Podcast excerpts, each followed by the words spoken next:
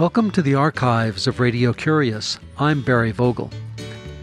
When word that California had gold in its creeks and streams reached the United States of America in 1848, fortune seekers from all over the world soon began to arrive in California by boat, covered wagon, and on foot. Some people made their fortunes by selling provisions and services, but very few actually found enough gold to take home and some people wrote stories about what they saw. Louise Smith Clapp of Amherst, Massachusetts, using the name Dame Shirley, wrote detailed and vivid accounts of the life and ways of the gold seekers and of mid 19th century California. In this, the first of a two part archive edition of Radio Curious, we talk with Dame Shirley in the person of Kate Magruder, a Chautauqua performer and participant with the California Council for the Humanities sesquicentennial project Rediscovering California at 150. In these conversations, you'll notice that Dame Shirley's description of California natives at that time are not at all appropriate. Dame Shirley, welcome to Radio Curious. I'm glad to be here.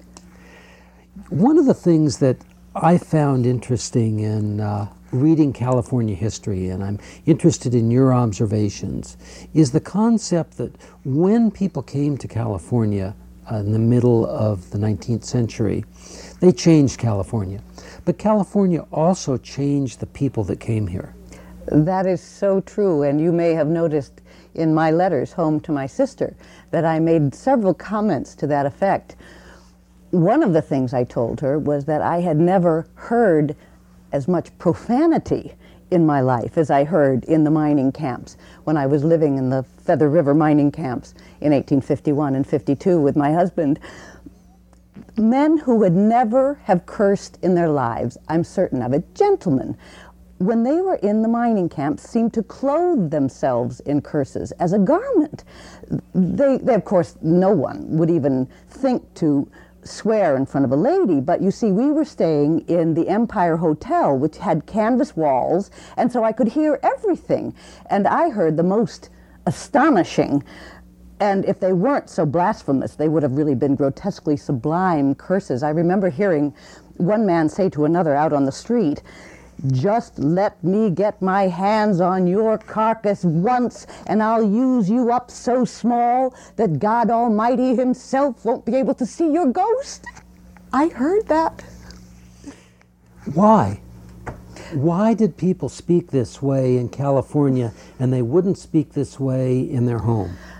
There seemed to be a free, unconventional feeling in California. People felt that they could do whatever they wanted because, of course, no one was going to tell on them. There's no telephone. There was no, letters took months to reach home.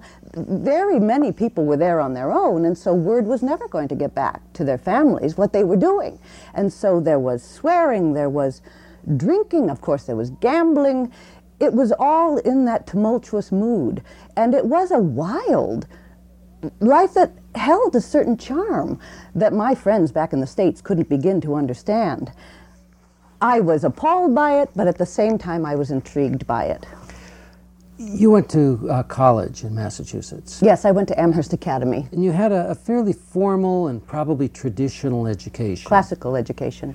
Why did the people who come here abandon what they were taught by their homes, by their communities, by their families? I don't know that they abandoned it. I think that they probably held it within they them. They forsook it for a while. It seemed to be in the air. Many gentlemen apologized, for instance, for their swearing to me. They said that it became a habit for them, that they weren't even aware that they were doing it. And I, I thought that that was probably true. Now, as far as their drinking, the prodigious drinking that went on around me, I, I really couldn't blame these young men, and they were mostly young men. What age? I would say 22 was an average age. they were so lonely. They were so weary. The work was so difficult down there in the mines. It was it was excruciating work.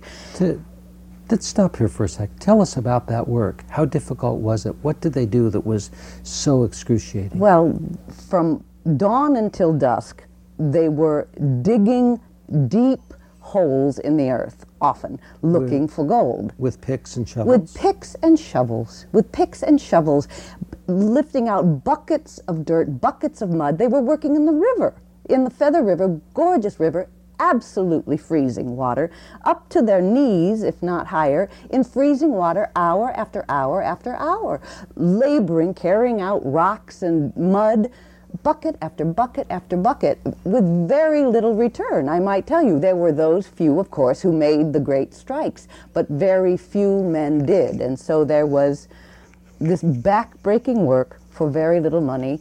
And what money they made, they often squandered in the gambling houses and on liquor. It was each person working for himself?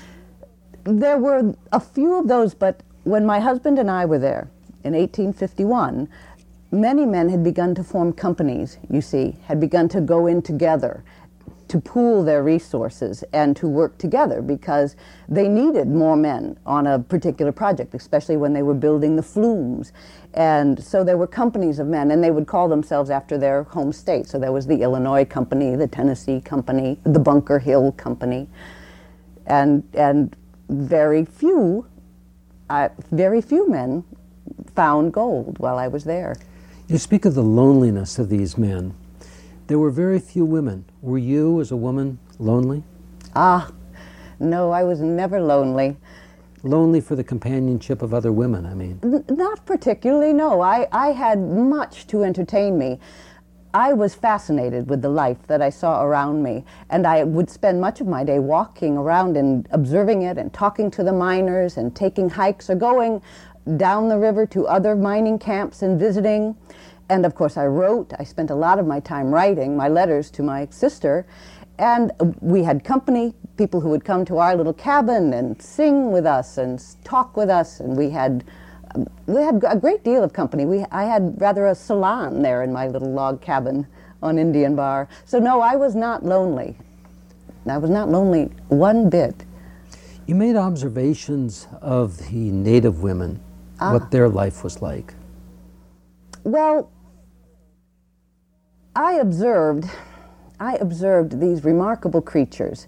I, I, think I wrote about it in one of my first letters to my sister, a group of women who I saw when I was in the stagecoach heading up to Indian Bar from Marysville. I could see them out my window of the stagecoach, and they were collecting flower seeds, these women, and they were naked except for a bunch of grass that they had gathered around their waists that hung down to about the middle of their thighs, and they had each of them two large conical baskets, very deep, about three feet deep, I might say, and they were one of the baskets was attached to their back by a leather thong around their foreheads and the other basket they carried in their hands and they walked along side by side sweeping the basket in their hand across the tops of the grasses collecting flower seeds which i learned made up the food of this miserable creature. They would mix these flower seeds with grasshoppers and pounded acorns for their food.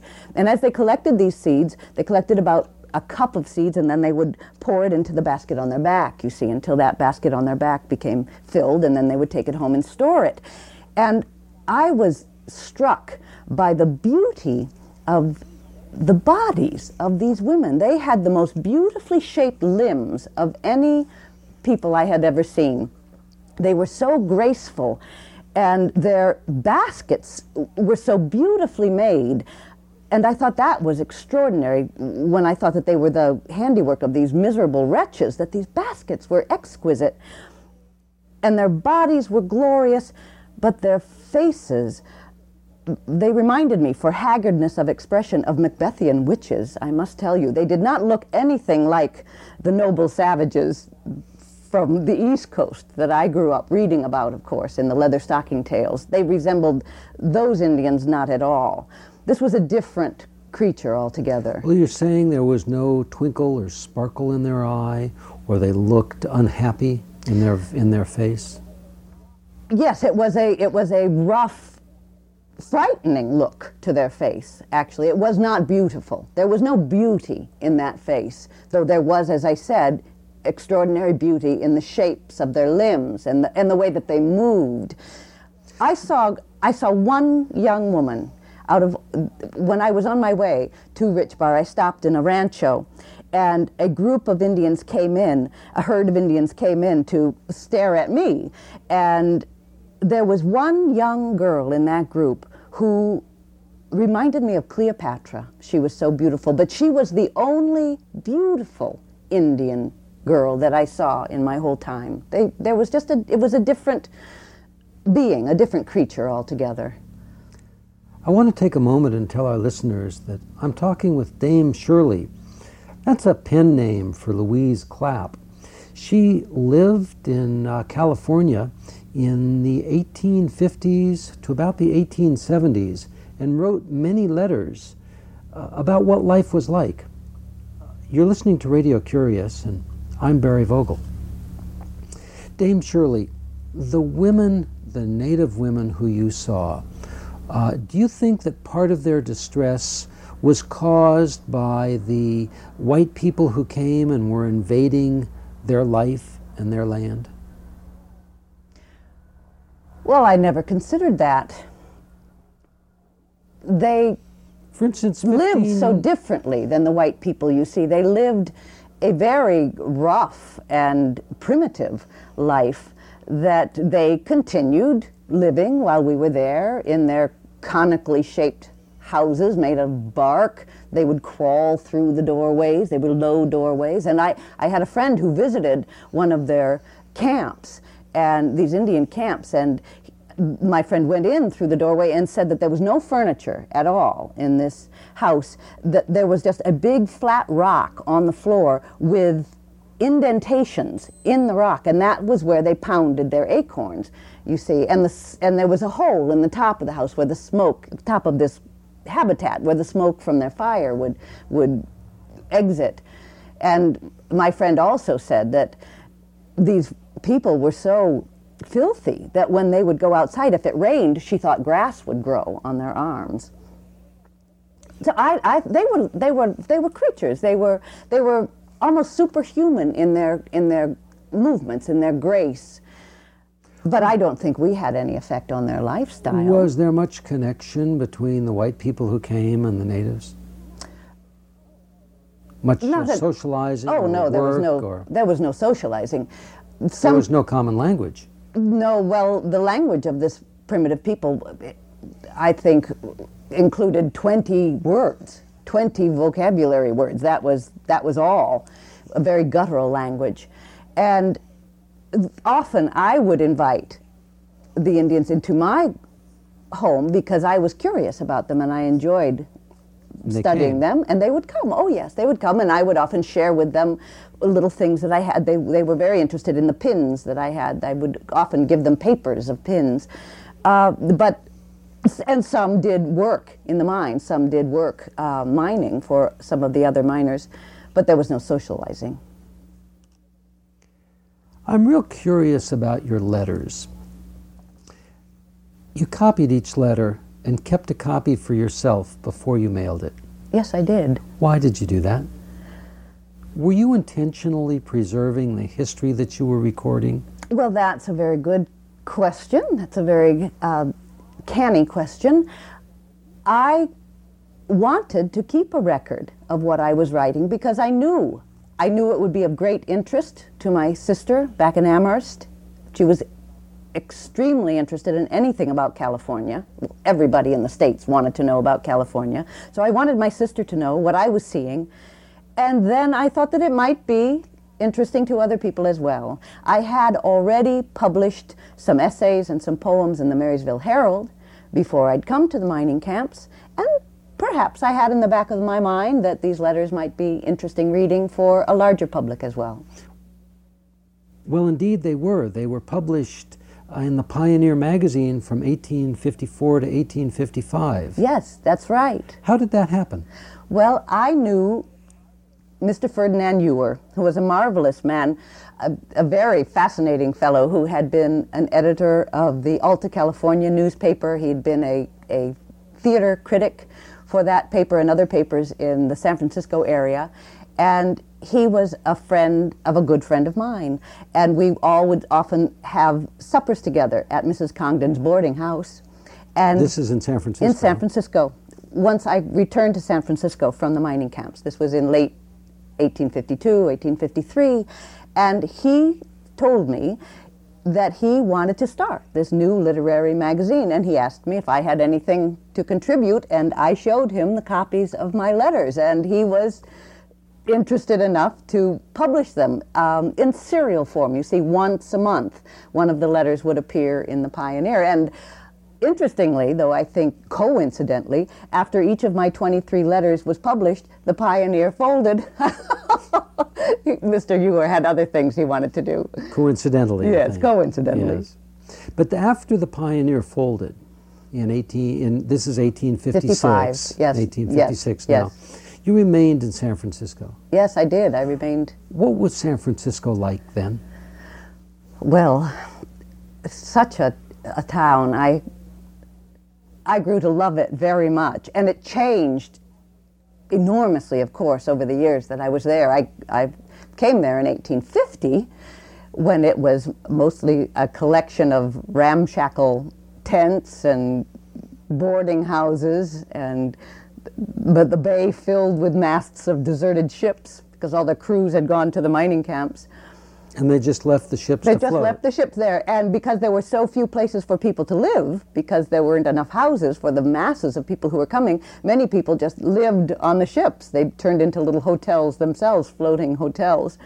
And in those early years, there were rats everywhere. And I remember in 1850, a ship, a ship from Mexico came in that was only loaded with cats that, that, sold for eight dollars or twelve dollars a piece because there were so many rats in the city. They were at a premium. Those those cats, and it was it was a, as I said a wild and free and unconventional town. There were gambling houses everywhere, beautiful, wickedly beautiful gambling houses, and it, there were fires because it was mostly a wooden a wooden wooden, wooden, city. Really, a wooden city. And so the winter that we were there in 1850, it burnt three times that same winter. And the businessmen, like an indefatigable spider, just built it right back up again with stores with products from all over the world.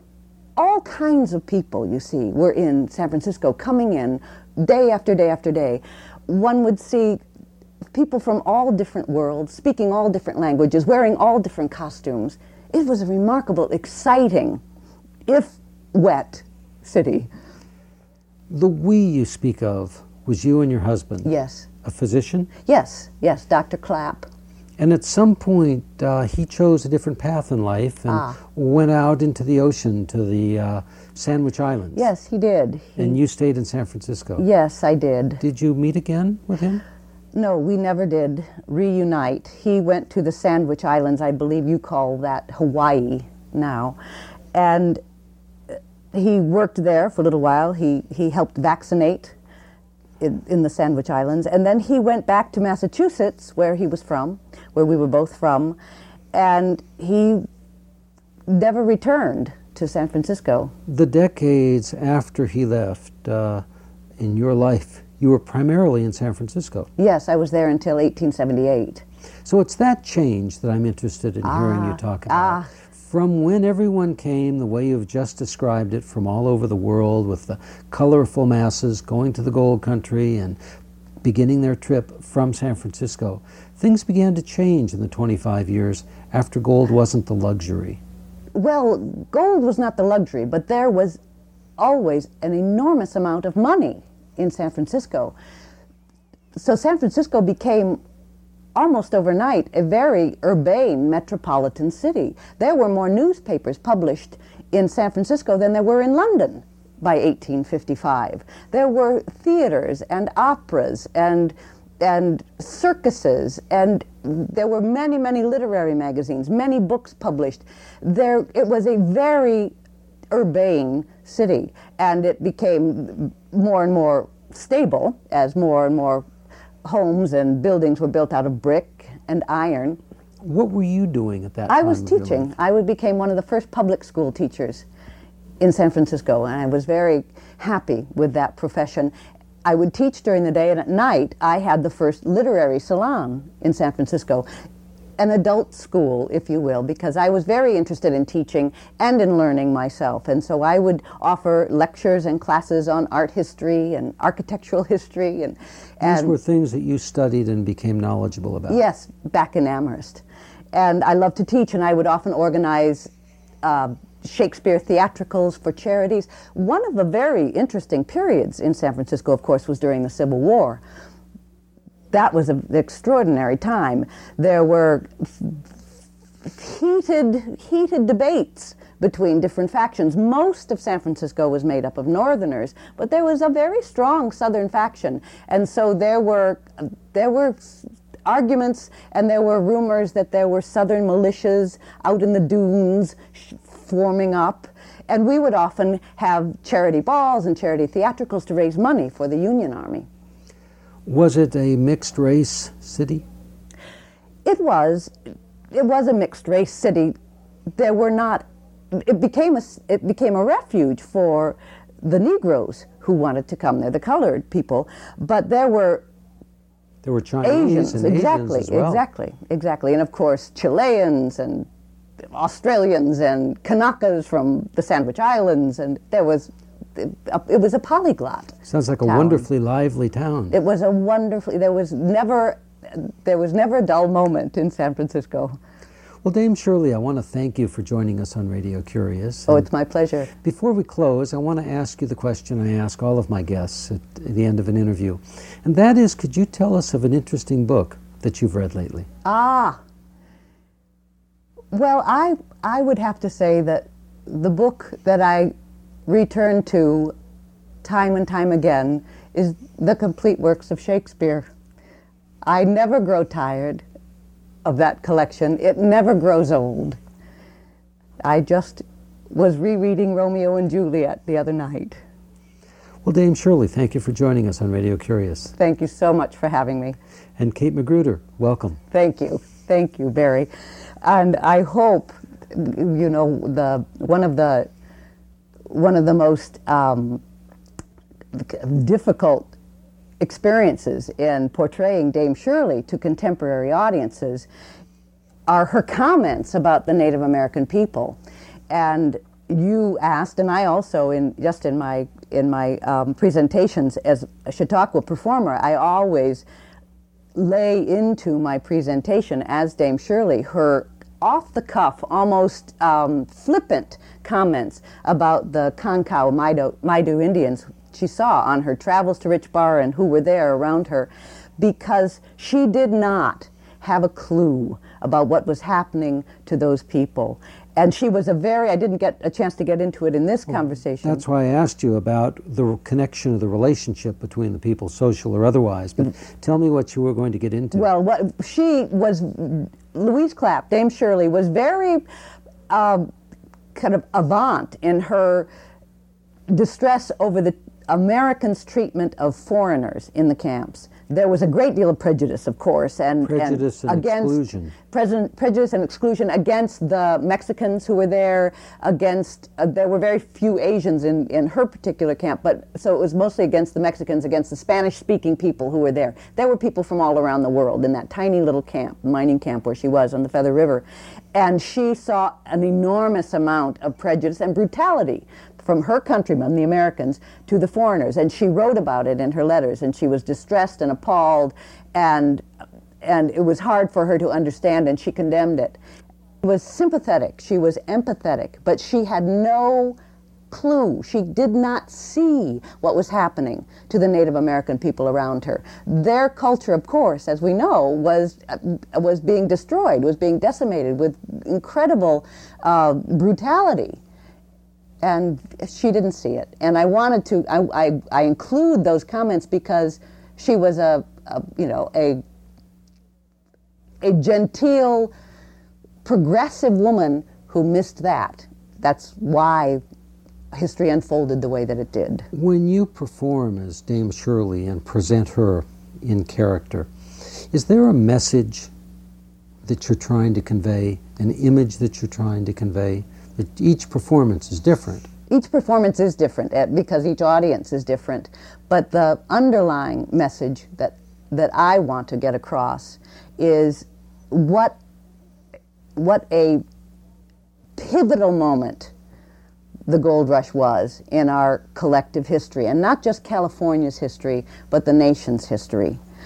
That it changed, it changed California, of course, and because it happened so quickly, and because the root of it was money, that there was a, a, an intensity and a, and a recklessness and a giddiness almost the insanity of greed, as one miner calls it in retrospect, looking at it, our national madness, he calls it. He said that this was the gold rush revolutionized America because we went from being a country of citizens, rural citizens, contented to make a reasonable return on their toil, to being act, frantic for Getting this money that could be moment. made overnight.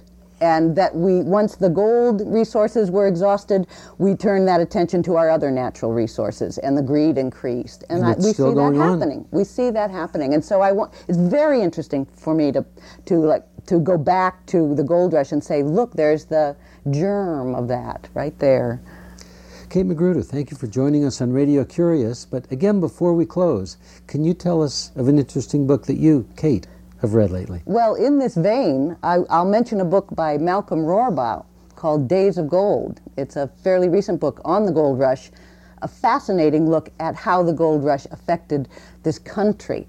And he talks about the fact that this country was never the same again after the gold rush because of the emotional toll that it took on families. He talks about it being a cell division in this country as families split apart and never got back together again. It's a very wonderful book. Kate Magruder, thanks for being with us on Radio Curious. Thank you. Dame Shirley came to California during the time of the gold rush.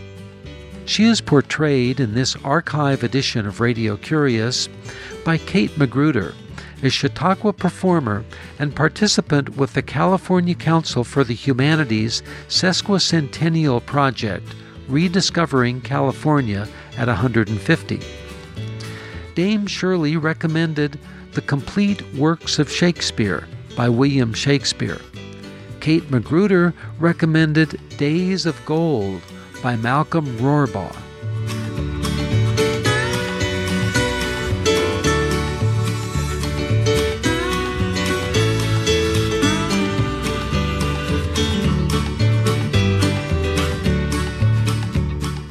There are over 500 editions of Radio Curious on our website, radiocurious.org. They're free to listen, download, and share as you wish. The email address is curious at radiocurious.org, and the phone is 707 462 6541. Christina Onnested is the assistant producer, and I'm host and producer Barry Vogel. Thank you for listening.